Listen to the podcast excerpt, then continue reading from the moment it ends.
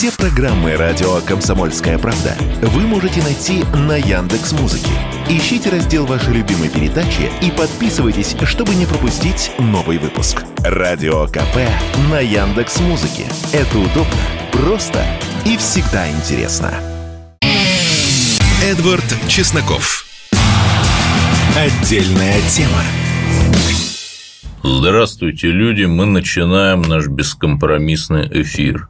Главная новость утра пятницы – это новая, уже очередная атака украинских беспилотников.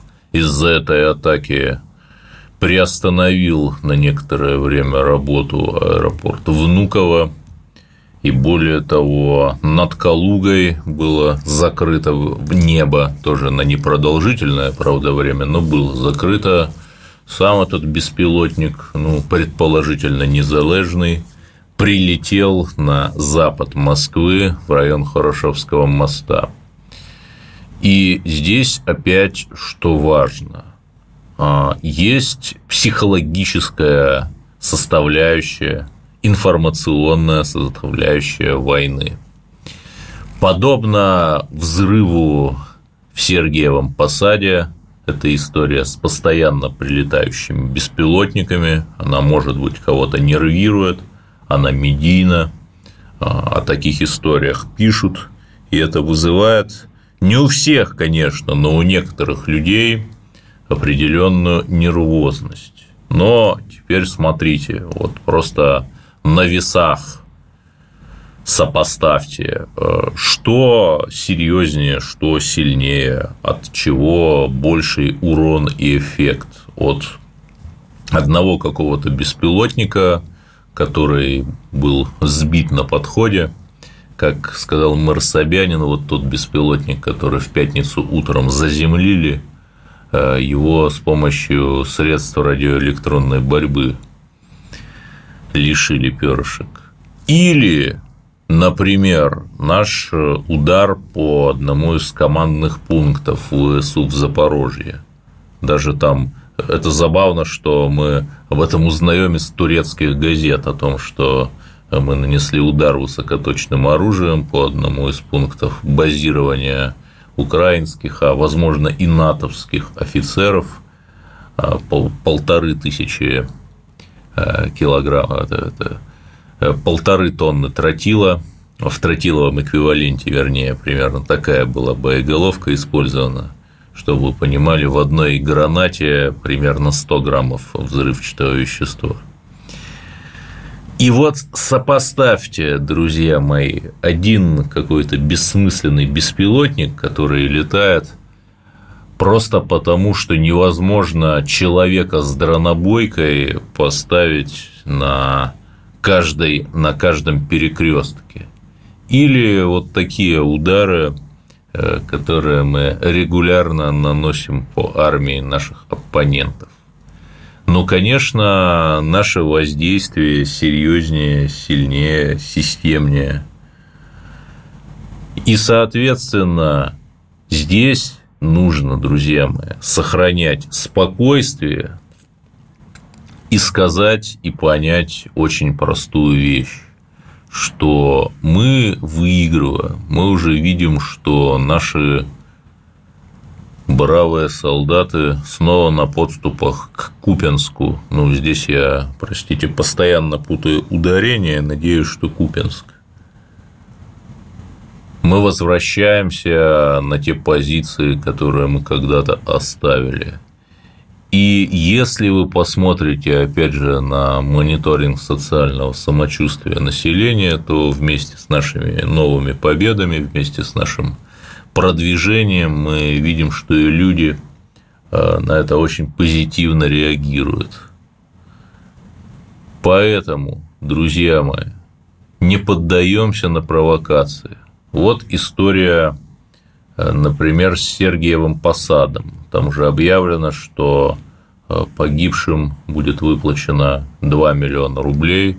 Речь идет о жертвах взрыва пироматериалов на складе э, на территории Заволжского оптико-механического завода, сокращенно ЗОМС. то есть Загорского, простите, да, Загорск, это так раньше в советское время Сергиев Посад назывался. И что тут важно? Что это такая история из 90-х, когда на заводах, фабриках э, стратегического значения, где производили что-то важное, э, пришел страшный безумный капитал, э, какой-то такой циклопоглазый буржуй пришел. Я сейчас даже не, не про ЗОМС, а вообще вот как, знаете, как на заводах на обувных фабриках, там у меня в Череповце такое было, а, ставятся лавки, все продается, и вот там а, вместо того, чтобы производить нашим наш ширпотреб, наши сапоги, какими-то зарубежными шмотками очень низкого качества торговали. Вот это такая история рудимент 90-х, когда сдавали на предприятиях площади вообще непонятно подо что. Вот все эти НИИ, институты, они выживали, так в некоторых случаях продолжалось и в нулевые, сотрудничая с какими-то мелкими коммерсами. Теперь посмотрим на это предприятие Пиророс, склад которого и взорвался. Ну, э, может любой человек открыть карточку юридических лиц э, в каталоге юридических лиц и посмотреть, что эта компания э, находится в процессе банкротства, например, Пиророс, что там проверялась и пожарная безопасность, и другая безопасность в части обращения с взрывчатыми веществами – и были у проверяющих органов очень серьезные претензии. Это, опять же, все можно найти в сети, можно найти выводы э, проверяющих комиссий, там еще от 2021 года. То есть рвется, друзья мои, там, где тонко. Э, понятно, что есть э, еще простор для работы следствия. Понятно, что главный вердикт должно сказать оно. Но я скажу главное. Важна, дорогие друзья, дисциплина не только на фронте, но и в тылу. Я скажу то, пусть оно останется где-то в воздухе, в инфосфере – давайте проведем ревизию вот таких вот предприятий, чтобы на их территории не было складов непонятно с чем, чтобы какие-то мутные коммерсы, которые вообще непонятно как работают, чтобы вот этого ничего там не было на наших стратегически важных предприятиях, особенно в черте города – я вообще не понимаю, а, зачем хранить пиротехнику буквально в черте города. Кроме того, Сергиев Посад – это центр русского православия, ну, может быть, не русский Ватикан, но что-то ближе. Туда приезжают люди в паломничество на богомолье. А зачем держать пиротехнику? И вообще любые э, взрывоопасные и легко воспламеняющиеся материалы в таком количестве в центре города. Я не знаю, пусть это опять же останется в инфосфере, призываю проверить такого рода предприятия, чтобы не было там нагромождения непонятно чего, а чтобы каждый занимался своим делом. Но продолжим. А, есть такой Аркадий Волош,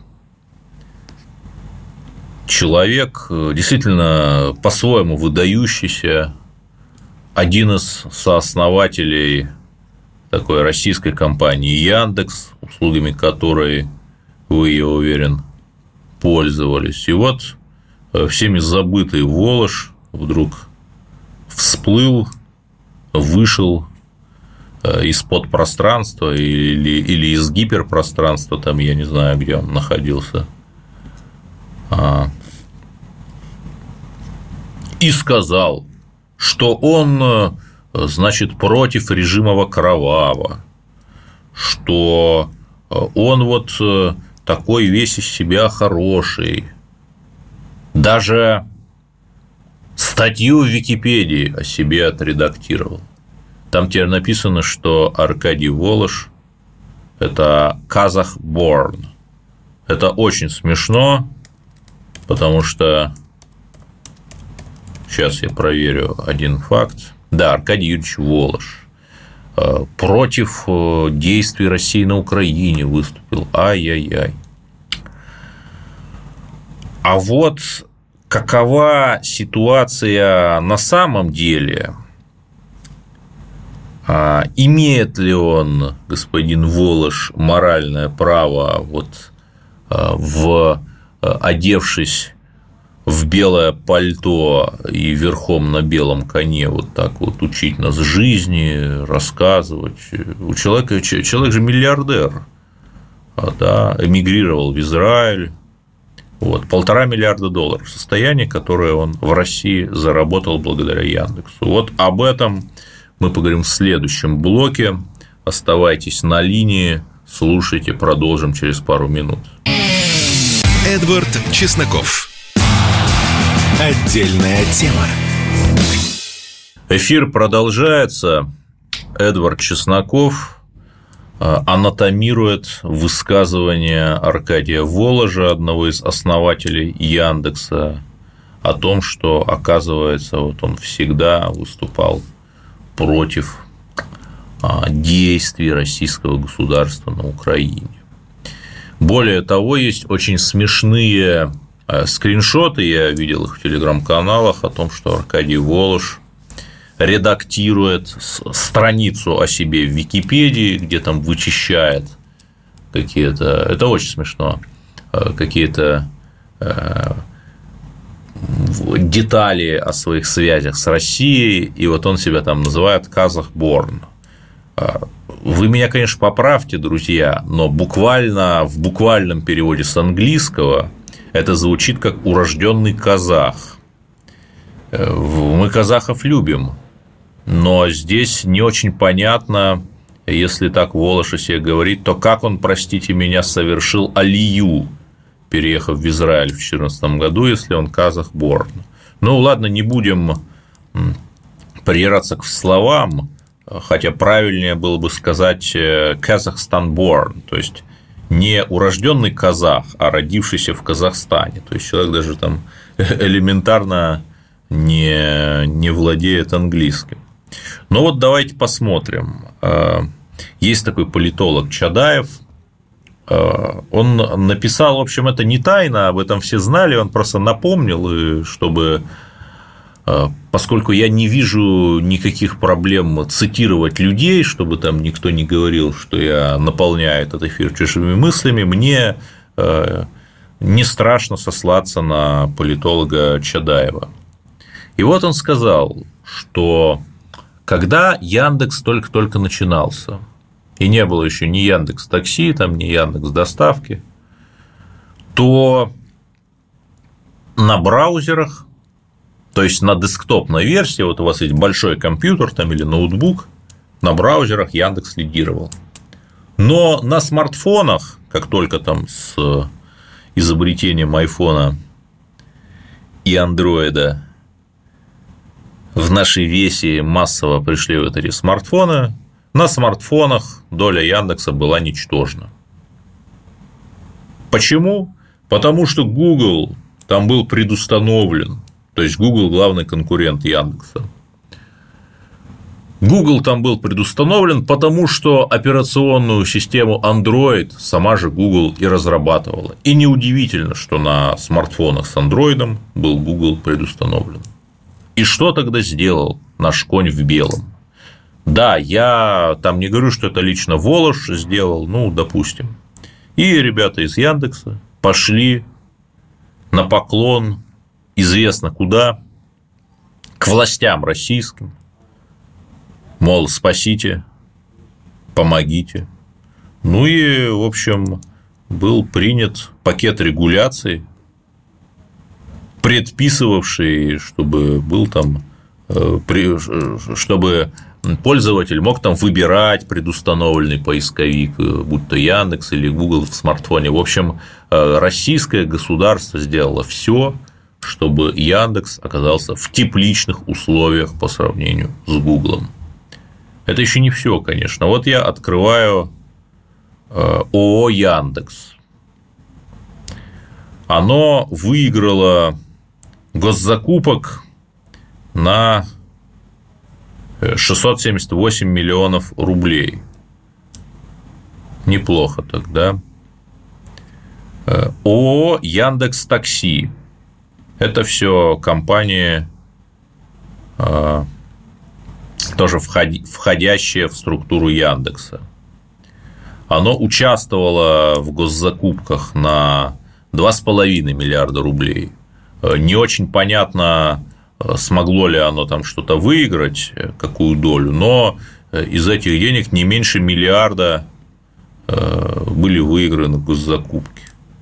Вот, пожалуйста, один из крупнейших банков. Я не буду говорить а, какой тут как бы не к банку вопрос, что называется, а, предложил, разыгрывал конкурс на, по оказанию услуг в сфере легковых такси а, на сумму почти 800 миллионов рублей. И вот Яндекс Такси это выигрывает, и огромное количество вот таких вот конкурсов, выигранных госзакупками то есть выигранных Яндексом на госзакупках. Вы еще загибаете пальцы, вы еще не устали. Смотрим другие а, сервисы Яндекса. Яндекс Музыка. Ну, тут, правда, немного а, участвовал в конкурсах на госзакупки российские на 57 миллионов рублей. Там, опять же, не очень понятно, а, что из этих конкурсов, где, в каких из этих конкурсов э, имели место победы, но не меньше 10 миллионов рублей на госзакупках получал. Получил. Это только Яндекс Музыка. То есть я даже сейчас не буду тратить время и не буду рассматривать другие продукты и юрлица из экосистемы Яндекса, можно смело сказать, что на госзакупках все эти ребята получали миллиарды рублей. И как бы мы же все понимаем, что они получали на госзакупках не только и не столько потому, что они такие хорошие, а потому что наше государство создавало тепличные условия для наших айтишников, чтобы они могли конкурировать с Гуглом и побеждать его, в том числе и на госзакупках. Поэтому, когда уважаемый, без шуток уважаемый, да, он прекрасный программист, наверное, э, прекрасный математик, физик, когда без шуток уважаемый Аркадий Юрьевич Волош там осуждает деятельность России, ой, ну, знаете, вы, учитывая место вашего нынешнего жительства Израиль, э, вы или предмет одежды, или предмет религиозного культа, да, как в том анекдоте, выберите вот э, что для вас важнее. А когда вы рассказываете такие вот русофобские вещи, ну, грустно это стыдно и просто смешно любому человеку, который хоть сколько-то знает реальную историю российского IT, который как и в США развивался при поддержке государства. Ну ладно, в общем, бог со всеми этими айтишниками. Многие из них, кстати, аполитичные и просто вот говорит там супервайзер, там напиши программу, айтишник пишет. То есть тот, те утверждения, что вот якобы наши айтишники какие-то лютейшие либералы, безусловно, они там есть, но Но, понимаете ли, они в своем мире пребывают. Продолжим. Продолжим. Следующая тема, о которой я хочу сказать, это тема Африки. А, с 1998 по 2003 год шла Вторая Конголезская война. Это была, по сути, Вторая мировая война а, по масштабам для Африки. Второй мировой погибли десятки миллионов, а, во Второй Конголезской войне для Африки погибло 5 миллионов африканцев. Это происходило при жизни большинства из вас, дорогие радиослушатели, еще раз с 1998 по 2003 год. Но я не думаю, что вы об этой войне хоть что-то слышали. Просто потому, что мировожабные СМИ и те наши СМИ, которые долгое время ориентировались, для них если это как-то не затрагивает США или Европу, для них ничего этого не существует. Так вот, к чему я все это рассказываю, что сейчас у нас была угроза, и она сохраняется, угроза того, что будет такая же война в Африке с огромным числом жертв вокруг Нигера. Почему? Во-первых, не путайте Нигер с Нигерией. Нигер – это государство на просторах Сахары, не имеющее выхода к морю, э, довольно бедное, буквально одно из самых бедных государств на Земле, 190 место из 190 по уровню ВВП на душу населения. Поняли масштаб бедствия, да? При этом 90% Нигера – это бесплодная пустыня. И вот э, когда Запад и западники ввели против Нигера санкции за то, что там пришел к власти президент, э, генерал э, Абдурахман Чиани, который четко сказал, что пора положить конец вот этому западному порядку, миллионы людей буквально лишились еды из-за западных санкций в Нигере.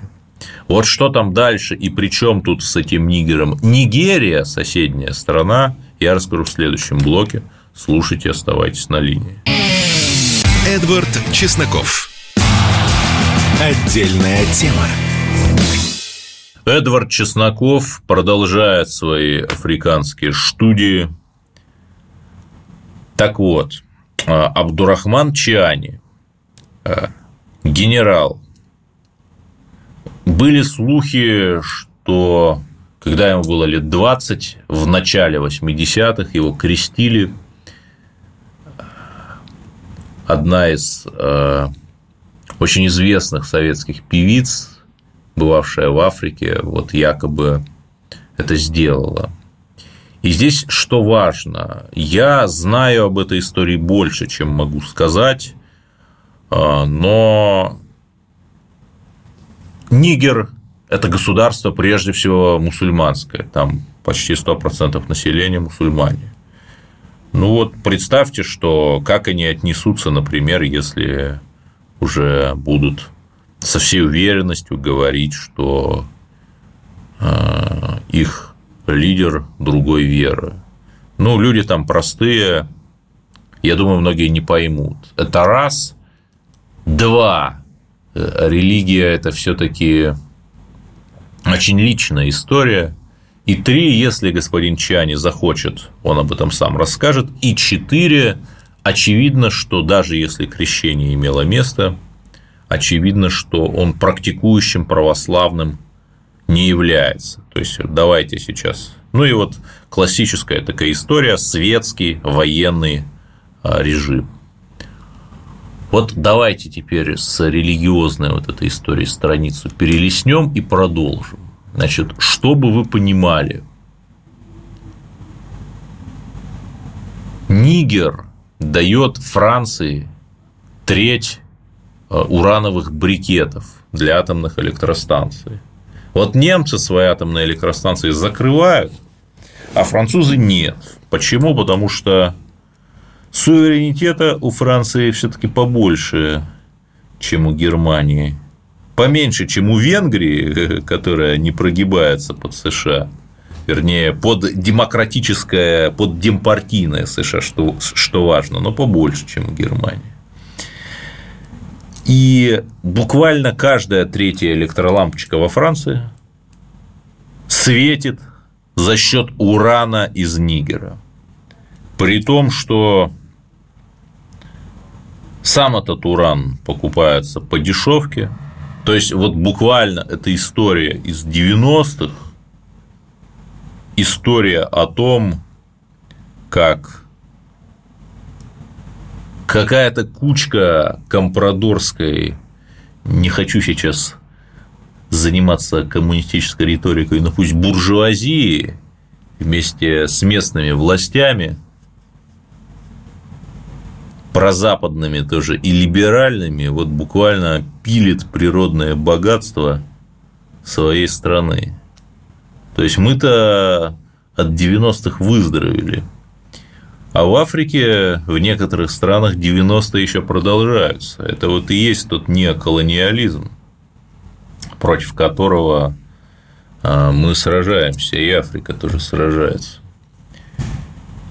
И вот, буквально самая бедная страна мира на 190-м месте по бедности, благодаря которой во Франции горит электричество. И АЭС работает. Разумеется, что эта ситуация ненормальная, и так думаю не только я, но и человек, который вот взял на себя сейчас всю полноту власти, это генерал Абдурахман Чиани. Абдурахман, кстати, как мне сказали знакомые, это означает раб Аллаха. Я не знаю, я э, не могу прокомментировать, но, но пусть.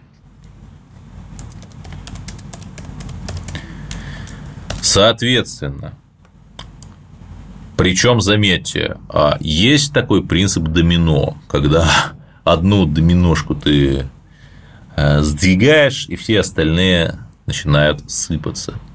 Для бывшей французской Западной Африки такой первой доминошкой стала Мали. Республика Мали, там два года назад, э, ну, там формально было несколько переворотов, там 20 год, 21 год – в общем, два года назад там в ходе серии нескольких переворотов э, пришло к власти новое патриотическое правительство полковника Ассими Гойты.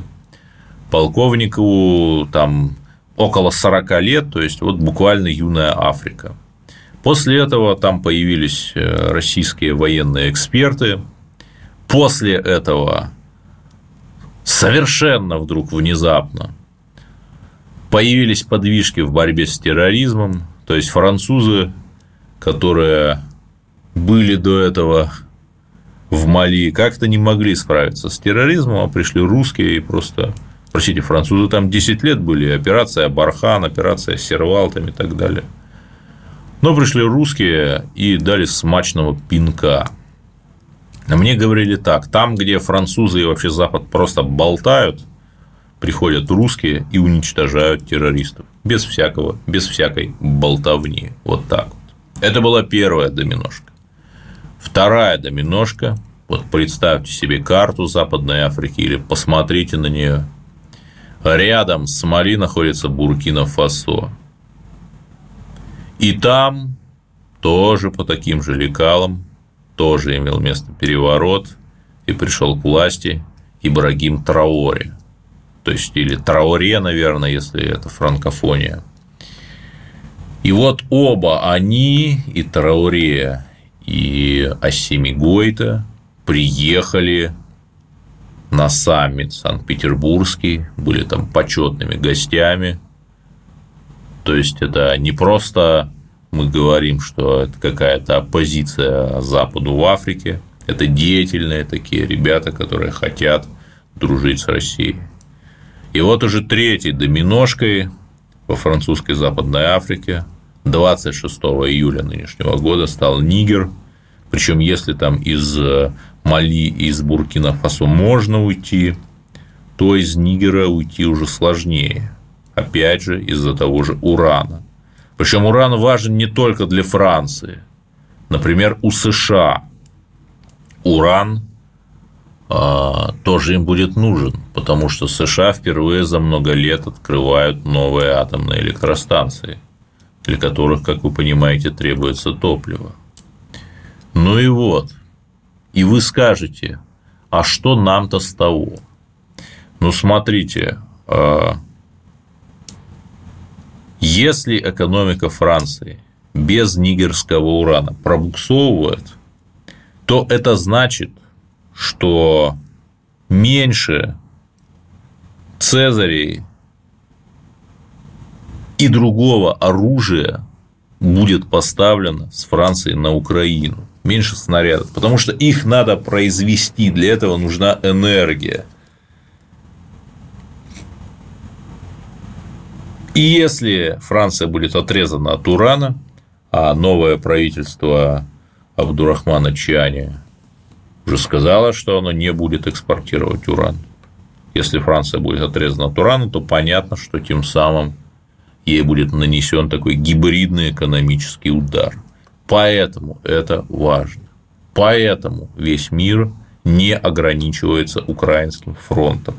Есть и другие части глобального фронта, которые надо иметь в виду. И вот я говорил о том, что, возможно, новая большая война в Африке. А, и ЭКОВАС, ЭКОВАС – это экономическое сообщество стран Западной Африки, такой французский неоколониалистский инструмент, с помощью которого Париж продолжает такие практики непрямого контроля над своими бывшими колониями. Вот ЭКОВАС уже заявил о том, что он готовит интервенцию. И более того, к этому плану примкнула Нигерия. Нигерия граничит с Нигером, и как бы там столица Нигера, Ниамей, она на юге, относительно недалеко от Нигерии, как бы, да, там у Нигерии огромная армия, в принципе, если смотреть, кто и как будет вторгаться, то возможно вторжение. Но тут что важно. В Африке этнические границы редко совпадают с государственно-политическими. И вот вся эта военная верхушка, включая Абдурахмана Чиани, принадлежит к народности Хауза. Это достаточно крупная народность, 100 миллионов человек, ну, порядка 100 миллионов человек в Африке говорит на языке хауза. А в Нигерии эти хауза тоже живут. То есть получается, что если Нигерия пойдет войной, то часть э, офицеров нигерийской армии будут воевать с людьми, с такими же хауза, которые говорят с ними на одном языке. Понятно, что они это в гробу увидели, они этого не хотят, и более того, сейчас уже не 99-й год, когда американцы и там французы могут бомбить кого хотят, просто никого не спрашивая. То есть сейчас э, такая неустойчивая патовая ситуация. Возможно, американцы разожгут новый кризис в Африке, но все-таки будем надеяться, что благоразумия хватит, потому что понятно, что для них никакой легкой прогулки не будет. Продолжим через пару минут. Эдвард Чесноков. Отдельная тема. Завершаем наш эфир. Эдвард Чесноков на линии. И позвольте я завершу тему про Африку и, наверное, закончим уже. Значит, как только все западники и все западные клевреты почувствовали, что Нигер не один, а с Россией были там какие-то фото и видео, что прилетели туда якобы э, некие советники с белым цветом кожи. И как только Запад это почувствовал, так сразу же как-то меньше, меньше желания стало у него идти войной на Россию. вернее, идти войной на Нигер, за которым стоит Россия. Сейчас ситуация, опять же, неустойчивая, но понятно, что Запад не горит желанием увидеть, как его бронемашины горят не только на Украине, но и в Сахаре. А те бронемашины, которые они могли бы бросить на подавление нигерской национальной революции, они отправили на Украину. Так что опять это к вопросу о том, что нынешний конфликт идет в нескольких измерениях, на нескольких клетках глобальной шахматной доски, и ситуация на одной клетке влияет на ситуацию на другой клетке. Ну и по традиции в этом последнем завершающем блоке я поговорю о культуре. Я буду ее, наверное, критиковать, но это ни в коей мере не нападки на Ольгу Любимову, нашего министра культуры. Министр – это же, по сути, нотариус. Вот ему там приносят на подпись представители разных групп влияния. И он просто смотрит, ну, нормально оформлены документы, кровью не заляпаны, подпись различима, ну, хорошо, визирую. Ну, давайте поговорим про культуру. В Москве летом были дожди, сильнейшие дожди. И вот так получилось, что я гулял э, у Большого театра. Вы можете себе представить вот эта история под портиком. Если вы держали когда-либо в руках 100-рублевую купюру, можете достать ее и посмотреть вот тот самый портик, э, где кони, где герб России, вот под ним колонны, и там вот а, мостовая перед э, одним из главных входов в театр. И вот я пришел туда, просто проходя мимо сразу же после дождя, это важно не во время дождя, а сразу же после дождя, и увидел лужи. После дождя, дождя уже, дождя уже не было. Как образуются лужи? Лужи образуются, когда в мостовой есть углубления. Они могут быть не видны вашему глазу, но как бы такие вогнутости, выемки, впадинки, где скапливается вода, образуется там стоячая вода, она никуда не уходит из этой лужи. Причем прямо перед входом в Большой театр. Была такая эпичная лужа, Кому интересно, можете зайти в мой телеграм-канал. Кстати, подписывайтесь на телеграм-канал Эдвард Чесноков. Вот я прямо то, что называют в сети фотопруф, выложил лужи перед парадным входом в Большой театр. То есть женщины вечер... в вечерних платьях, мужчины в кожаных ботинках. Если представить, что в тот вечер, допустим, был бы какой-нибудь спектакль там, им бы пришлось идти по луже. И понимаете, в чем проблема? Что у нас даже никто не понимает, что это плохо. У нас никто не понимает, что а, Большой театр – это все-таки знаковая история. Он приносит очень серьезные деньги. Любой иностранец, сейчас в Москву приезжают иностранцы – придет в Большой театр, прежде всего, это, наверное, ну, наверное, наш бренд номер один, да.